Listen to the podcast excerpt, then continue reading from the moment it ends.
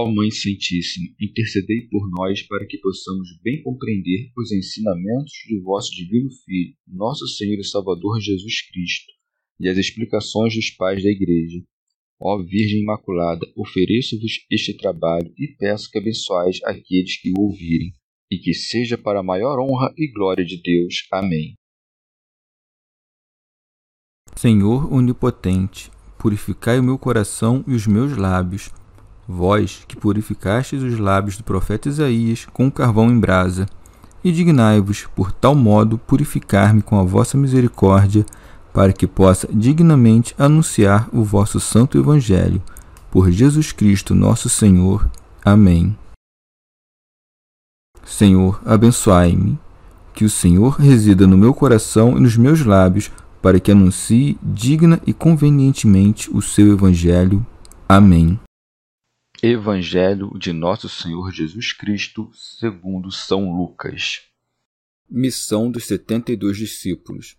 Depois disso, o Senhor designou outros setenta e dois e os enviou dois a dois à sua frente a toda cidade e lugar aonde ele próprio devia ir. E dizia-lhes: A colheita é grande.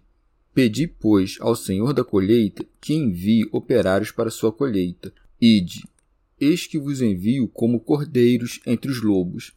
Não leveis bolsa, nem alforge, nem sandálias, e a ninguém saudeis pelo caminho. Em qualquer casa em que entrardes, dizei primeiro: Paz a esta casa. E se lá houver um filho da paz, a vossa paz repousará sobre ele, senão voltará a vós. Permanecei nessa casa, comei e bebei do que tiverem, pois o operário é digno do seu salário. Não passeis de casa em casa, em qualquer cidade em que entrardes e fordes recebidos, comei o que vos servirem. Curai os enfermos que nela houver, e dizei ao povo: O reino de Deus está próximo de vós. Comentários dos Pais da Igreja São Cirilo Deus, por meio dos profetas, testificara que a salvadora pregação do Evangelho não se limitaria a Israel apenas, mas se estenderia aos rebanhos de todos os povos. E é por isso que Cristo, depois dos doze apóstolos, instituiu outros setenta e dois. Daí que esteja dito: depois disso, o Senhor designou outros setenta e dois. São Beda. Fez bem em enviar setenta e dois discípulos, porque o Evangelho devia ser pregado no mundo ao mesmo número de povos. Assim como para as doze tribos de Israel escolhera os doze apóstolos, do mesmo modo, para impregnar as nações estrangeiras, escolheu estes setenta e dois. Santo Agostinho. Do mesmo modo como a luz do Sol em 24 horas percorre e ilumina o planeta inteiro, assim o mistério da iluminação do planeta através do anúncio da Santíssima Trindade é confiado a setenta e dois discípulos, pois 3 vezes 24 fazem 72. São Beda. Assim como não há dúvida de que os doze apóstolos prefiguram os bispos da Igreja, do mesmo modo, estes 72 discípulos prefiguram os presbíteros, isto é, os sacerdotes de segunda ordem. No entanto, nos primeiros tempos da Igreja, como atestam os escritos apostólicos, os nomes de presbítero e bispo eram usados indiferentemente, um significando a madureza da sabedoria, o outro a diligência no cuidado pastoral. São Cirilo. A escolha dos 72 estava prefigurada também nas palavras de Moisés, que por ordem de Deus escolheu 72 homens para Deus lhes infundir o espírito. Também no livro dos Números se lê que os filhos de Israel chegaram a Elim, o que traduzido significa subida, e que ali havia doze nascentes e setenta palmeiras, se subirmos no crescimento espiritual, encontraremos as doze nascentes, que são os doze apóstolos, donde bebemos a ciência da salvação como de uma nascente do Salvador, e as setenta palmeiras, que são aqueles que foram agora enviados por Cristo. A palmeira, com efeito, é uma árvore de boa medula, de raízes fortes, fecunda, que sempre nasce na água e, uma vez crescida, estende-se às alturas a sua copa segue e os enviou dois a dois. São Gregório Magno. O Senhor os mandou dois a dois para pregar, porque dois são os mandamentos da caridade: o amor de Deus e do próximo. E porque não pode haver caridade entre menos que dois. Com isto, o Senhor nos insinua silenciosamente que quem não tem caridade para com o próximo não deve de modo algum se encarregar do ofício da pregação. Orígenes. Assim também São Mateus, no catálogo dos apóstolos, conta os doze de dois em dois, e parece um uso antigo que fossem chamados sempre dois para o serviço de Deus. Foi pelas mãos de Moisés e Arão que Deus tirou Israel do Egito. Josué e Caleb, agindo em conjunto, apaziguaram o povo agitado pelos doze exploradores enviados a reconhecer a terra de Canaã. Daí que esteja dito: o irmão que é ajudado por seu irmão é como uma cidade forte. São Basílio. E ao mesmo tempo, como os dois terão recebido os mesmos dons espirituais, isto não permite que neles prevaleça a paixão da opinião própria. São Gregório Magno. Fez bem em acrescentar as palavras à sua frente a toda a cidade e lugar aonde ele próprio devia ir. Com efeito, o Senhor vem depois dos seus pregadores. A pregação prepara-lhes os caminhos. E em seguida vem o Senhor ocupar a sua morada na nossa mente. As palavras da exortação lhe antecedem, e através disto a verdade é acolhida na mente. Por isto, diz Isaías aos pregadores: Preparai o caminho do Senhor, endireitai as suas veredas. Teofilaco. O Senhor escolheu discípulos por causa das multidões carentes de quem as ensinasse. Assim como os campos cobertos de espigas precisam de muitos ceifadores, do mesmo modo os futuros fiéis, que eram inumeráveis, careciam de muitos professores. Por isso segue: a colheita é grande. São João Crisóstomo. Mas como podia chamar de colheita o que então acabava de começar? Sem que ninguém tivesse encostado no arado ou aberto sulcos na terra ainda, já fala de colheitas é que podia acontecer que os discípulos vacilassem e meditassem consigo mesmos. Como é que nós, em número tão pequeno, haveremos de corrigir o mundo inteiro? Como nós, que somos ignorantes, haveremos de converter os sofistas? Ou nós, que estamos nus, converter os armados? Ou nós, que somos súditos, converter os que nos dominam? Para não se deixarem perturbar por tais considerações, é que chama o Evangelho de colheita. É como se dissesse: Tudo está preparado. Envio-vos a colheita de frutos já maduros. Podeis plantar e colher no mesmo dia. Assim como o agricultor sai para a messe cheio de alegria, do mesmo modo é necessário que também vós saiais ao mundo, porém a distância muito maiores e muito mais cheios de alegria. Esta nova ocupação é, com efeito, uma verdadeira messe, e por diante de nós, campos já preparados. São Gregório Magno. Porém, não é sem grande tristeza que repetimos as palavras que seguem. A colheita é grande, porque, embora haja muitos para ouvir a boa nova, falta quem as pregue. Eis que o mundo está cheio de sacerdotes, entretanto, na messe de Deus há poucos operários, porque, ainda que tenhamos aceitado o cargo sacerdotal, não cumprimos ainda os deveres do cargo. São Beda, Assim como a messe grande é a multidão toda dos crentes, do mesmo modo, os operários poucos são os apóstolos e os que, à imitação deles, são enviados à messe. São Cirilo. Os campos vastos exigem muitos ceifeiros, e assim também a multidão dos que viriam a crer em Cristo. Daí que acrescente: Pedi, pois, ao Senhor da colheita que envie operários para sua colheita. Nota, porém, que após dizer essas palavras, ele próprio envia os operários à messe. Ele mesmo, portanto, é o dono da messe, e através dele e com ele, Deus Pai exerce seu domínio sobre todas as coisas. São João Crisóstomo multiplicou os operários em seguida, não aumentando seu número, mas dando-lhes a virtude. Dá a entender também que grande dom é mandar operários para a messe divina, ao dizer que deviam rogar por isso ao dono da colheita. São Gregório Magno e com estas palavras induz também os fiéis a rogarem pelos seus pastores e pedir a Deus que cumpram um trabalho digno da sua posição e que suas línguas não se entorpeçam para exortação. A miúde, afinal, as iniquidades dos pregadores desamarram as línguas, e a miúde os pecados dos fiéis fazem com que o dom da palavra seja subtraído aos superiores. São Cirilo. Em seguida, Lucas narra que os 72 discípulos obtiveram de Cristo a instrução, a modéstia, a inocência e a equidade apostólica, e aprenderam a jamais preferir um bem mundano à sagrada pregação, mas sempre almejar a fortaleza da mente a fim de que nunca temessem nenhum terror do mundo, nem mesmo a própria morte. Daí que diga: Ide. São João Crisóstomo. O consolo deles, no meio de tantos perigos, era a virtude de quem os enviava, e por isso diz Nosso Senhor: Eis que eu vos envio.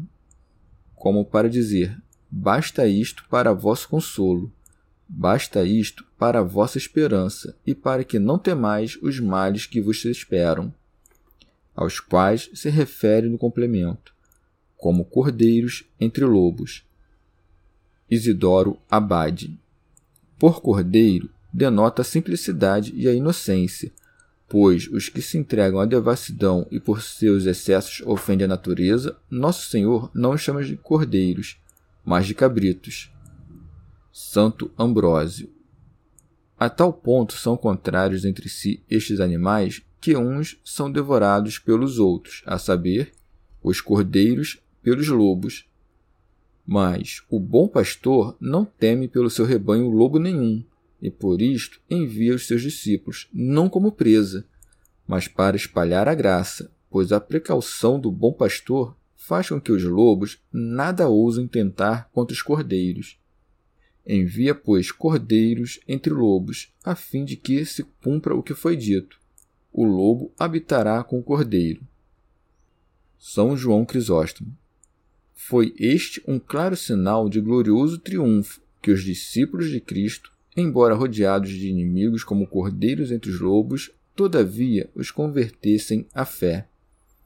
São Beda. Ou talvez Nosso Senhor, ao dizer lobos, se refira em especial aos escribas e fariseus, que são os clérigos dos judeus. Santo Ambrósio. Ou ainda, os lobos são comparados aos hereges. Os lobos, com efeito, são animais que armam emboscadas aos redis e ficam à volta das cabanas dos pastores. Não ousam entrar nos aposentos das casas, aproveitam-se do sono do cão e da ausência ou desatenção dos pastores. Lançam-se às gargantas das ovelhas para depressa estrangulá-las. São ferozes e devoradores. Seu corpo é por natureza duro, de modo que não se dobram com facilidade. Movem-se por ímpeto e por isso são logrados com frequência. Se avistam um homem antes que ele os veja, disse que lhes sufocam a voz por uma força da sua natureza. Já se o homem os vê primeiro, conta-se que ficam desconcertados. Da mesma forma, os hereges preparam ciladas aos redis de Cristo e rosnam em volta das suas cercas durante as horas da noite. A noite, com efeito, é dos desleais, que escondem a luz de Cristo com as névoas da falsa interpretação Todavia, não ousam entrar nos redis de Cristo e por isso nunca são curados, como foi aquele homem que caiu nas mãos de ladrões no estábulo. Aproveitam-se da ausência do pastor, porque a presença dos pastores não podem acusar as ovelhas de Cristo. Como são duros e rígidos na intenção de sua alma, não costumam jamais se retratar do seu erro. Porém, Jesus Cristo, intérprete verdadeiro das Escrituras, os embaraça, frustra todo o ímpeto deles e os torna incapazes de fazer o mal. Do contrário, se consegue se antecipar a alguém com os ardis da sua disputa, fazem-no emudecer, pois é mudo quem não confessa a palavra de Deus com toda a glória que lhe pertence. Cuida, portanto, que o herege não te roube a voz caso não o surpreendas primeiro, porque sua infidelidade rasteja e se esgueira enquanto não é descoberta. Se, porém, reconheceres os projetos da sua impiedade, não temerás mais perder a voz. Lançam-se à garganta e infligem feridas nos órgãos vitais, a fim de atacar a alma. Se ouves dizer que alguém é sacerdote, mas conheces as suas fraudes, fica sabendo que é uma ovelha por fora, mas por dentro um lobo, que por sua crueldade insaciável deseja satisfazer a sua fúria com o homicídio. São Gregório Magno. Com efeito, muitos, quando recebem o governo do povo, ardem por dilacerar seus súditos e mostrar-lhe todo o terror do seu poder, porque não têm as entranhas da caridade. Querem ser vistos como senhores dos fiéis, mas não se reconhecem seus pais e transformam seu posto de humildade em orgulho de dominação. Para evitar este mal, devemos levar em conta que somos enviados como cordeiros entre lobos, para que conservemos o senso de inocência e nos abstenhamos das mordeduras da maldade. Pois quem toma o posto da pregação não deve fazer o mal, mas suportá-lo. E se em algum momento o zelo pela retidão exigir que empregue a violência contra seus súditos, por dentro deve amar com piedade paterna os que por fora castiga, e por assim dizer, persegue. O pastor exibirá um bom uso da violência quando a nuca da sua mão não estiver sob o jugo dos desejos terrenos. Daí que se acrescente: não leveis bolsa nem alforge. São Gregório Nazianzeno. Em suma, estes mandamentos do Senhor ensinam que de tal forma os discípulos devem ser virtuosos que a sua conduta lucre tantas almas para o Evangelho quanto as palavras da sua pregação. São Gregório Magno. Tamanha deve ser a confiança dos pregadores em Deus que, mesmo que não providenciem para as suas despesas necessárias da vida, Todavia, saibam com toda certeza que nada lhes faltará. Do contrário, a mente deles, ocupada com bens temporais, não poderá providenciar aos fiéis os bens eternos. São Cirilo, ao dizer: Eis que vos envio como cordeiros entre lobos, o Senhor mandou os discípulos não terem nenhum cuidado com a segurança do próprio corpo. Tampouco permitiu que se preocupassem com os bens exteriores ao corpo, ao dizer: não leveis bolsa nem alforge. Não deixou nem que levassem qualquer outro acessório que não esteja unido ao corpo, nem sandálias. E proibiu-os não apenas de levar bolsa ou alforge, como também de se distraírem com o que quer que fosse, pois não quis que se detivessem nem para saudar os que deparassem no caminho. E a ninguém saudeis pelo caminho. É o mesmo que dissera tempos antes a Eliseu, e é como se dissesse: Ide diretamente ao vosso trabalho, sem trocar bênçãos pelo caminho. É prejuízo desperdiçar o tempo destinado à pregação. Santo Ambrósio. O Senhor não proibiu as saudações porque lhe desagradasse o dever da benevolência, mas porque lhe agrada mais a atenção aos deveres da religião. São Gregório Nazianzeno. O Senhor deu-lhes esta ordem para colocar em posição de honra as palavras da pregação, e para não parecer que as lisonjas tivessem poder sobre eles. Quis também que não fossem atentos às palavras dos outros. São Gregório Magno. Se quiseres dar a estas palavras sentido alegórico, o dinheiro encerrado na bolsa é a sabedoria escondida. Quem tem a palavra de sabedoria e não cuida de comunicá-la ao próximo é como alguém com uma bolsa fechada. Por alforge, entenda-se o fardo das coisas do século, por calçado, as obras mortas. Quem, pois, se encarrega da pregação deve considerar indigno de seu dever o peso dos afazeres seculares, pois, enquanto a nuca é oprimida por tal peso, não é possível levantar a cabeça para pregar os bens celestiais. Tampouco deve olhar para as obras dos insensatos, para não crer que deve proteger seu trabalho como que com peles mortas, pensando que, se os outros fazem tal coisa, está também autorizado a fazê-la. Santo Ambrósio. O Senhor não quer que sobre em nós nada mortal. Manda Moisés desatar seu calçado mortal e terreno quando o envia a libertar seu povo.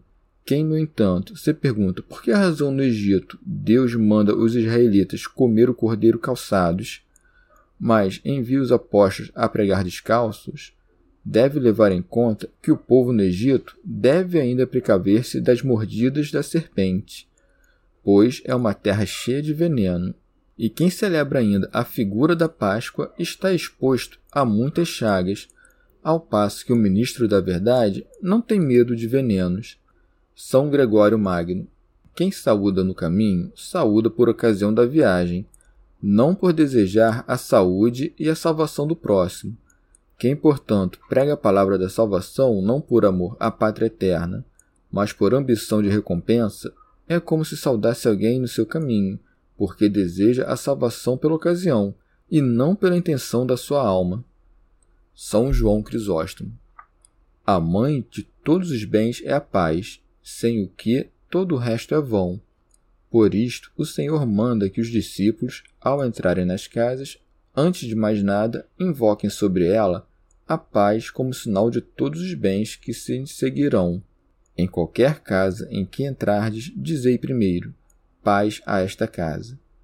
Santo Ambrósio, isto é, para que transmitamos a mensagem da paz, a nossa própria entrada deve ser solenizada com a bênção da paz.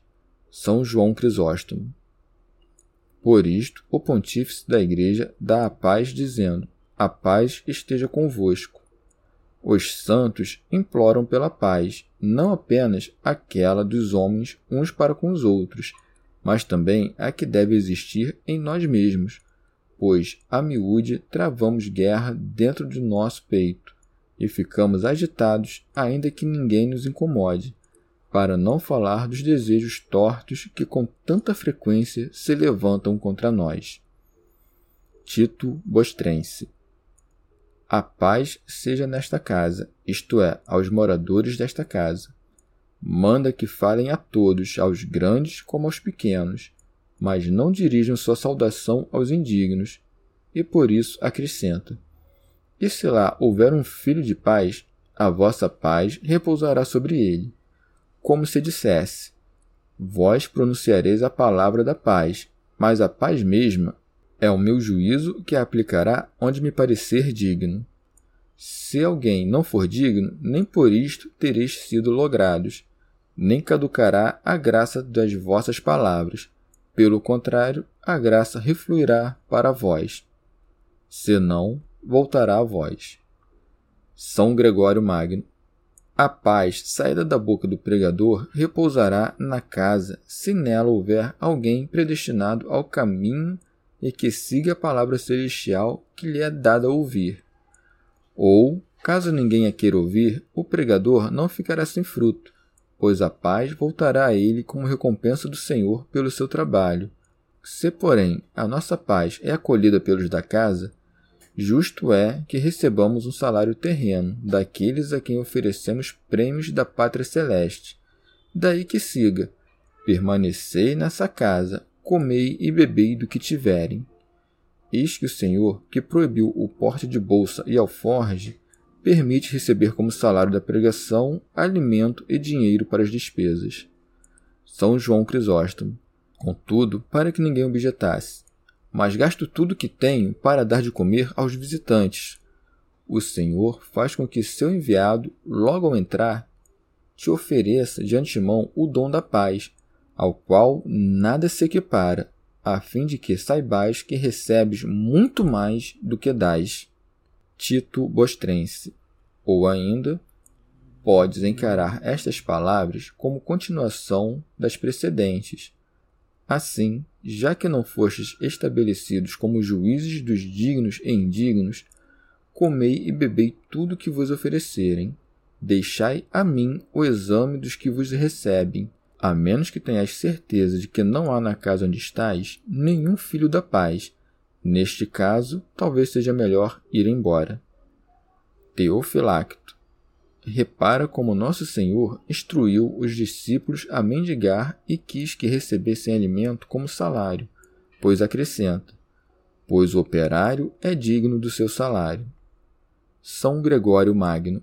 Os alimentos para o sustento do operário são, com efeito, parte da sua recompensa, de modo que aqui tem início a recompensa do trabalho da pregação que chegará à perfeição no céu com a visão da verdade. Vem a calhar neste ponto a consideração de que ao nosso trabalho, que é um só, são devidas duas coisas: uma no caminho, que nos sustenta na labuta, a outra na verdadeira pátria, que nos remunera na ressurreição. Assim, a recompensa presente deve dar-nos mais força no caminho até a recompensa futura. Ora, o verdadeiro pregador não deve pregar para receber a recompensa deste século, mas receber a recompensa deste século para ter forças para pregar. Quem afinal prega para receber louvor e prêmio neste mundo, priva-se da recompensa eterna. Santo Ambrósio. Nosso Senhor acrescenta ainda outra virtude, que o discípulo não passe facilmente de uma casa a outra. Com efeito, segue: não passeis de casa em casa, a fim de que conservemos a constância no amor aos nossos anfitriões e não desfaçamos facilmente os laços de amizade. São Beda. Após descrever os tipos de acolhimento que terão conforme a diversidade das casas, ensina aos discípulos como deverão agir nas próprias cidades, a saber, associar-se com os piedosos em todas as circunstâncias da vida e ficar longe de qualquer sociedade com os ímpios. Daí que siga, em qualquer cidade em que entrardes e fordes recebidos, comei o que vos servirem. Teofilacto. Ainda que seja parca a mesa da casa que os receba, não devem buscar nada mais farto. Ordena-lhes também que atraiam os homens à sua pregação pela cooperação de milagres. Daí que siga: curai os enfermos que nela houver e dizei ao povo: o reino de Deus está próximo de vós. Pois, se curardes primeiro e depois ensinardes, vosso discurso terá o favor dos ouvintes, e os homens crerão que o reino de Deus está próximo. Pensarão: não teriam conseguido curar se não fosse pelo efeito de alguma virtude divina. Mas, ainda que sejam curados apenas na alma, mesmo assim o reino de Deus se aproxima destas pessoas, pois passa longe de quem é dominado pelo pecado. São João Crisóstomo. Repara a dignidade dos apóstolos. Nosso Senhor não manda que anunciem nenhuma graça sensível, isto é, nenhum bem terreno, como ordenou a Moisés e aos profetas, mas um bem novo e admirável, a saber, o reino de Deus. São Máximo. Diz: está próximo, não para mostrar que o tempo é curto, afinal, o reino de Deus não vem com advertência mas para mostrar a disposição dos homens ao reino de Deus, o qual existe em potência em todos os crentes, mas em ato apenas nos que rejeitam a vida corpórea e escolhem apenas a espiritual, e que podem dizer: Já não sou eu que vivo, é Cristo que vive em mim. Chegamos ao fim de mais um dia de comentários da Catena Áurea. Muito obrigado por ficarem até aqui. Que Nossa Senhora derrame suas graças sobre nós e até amanhã.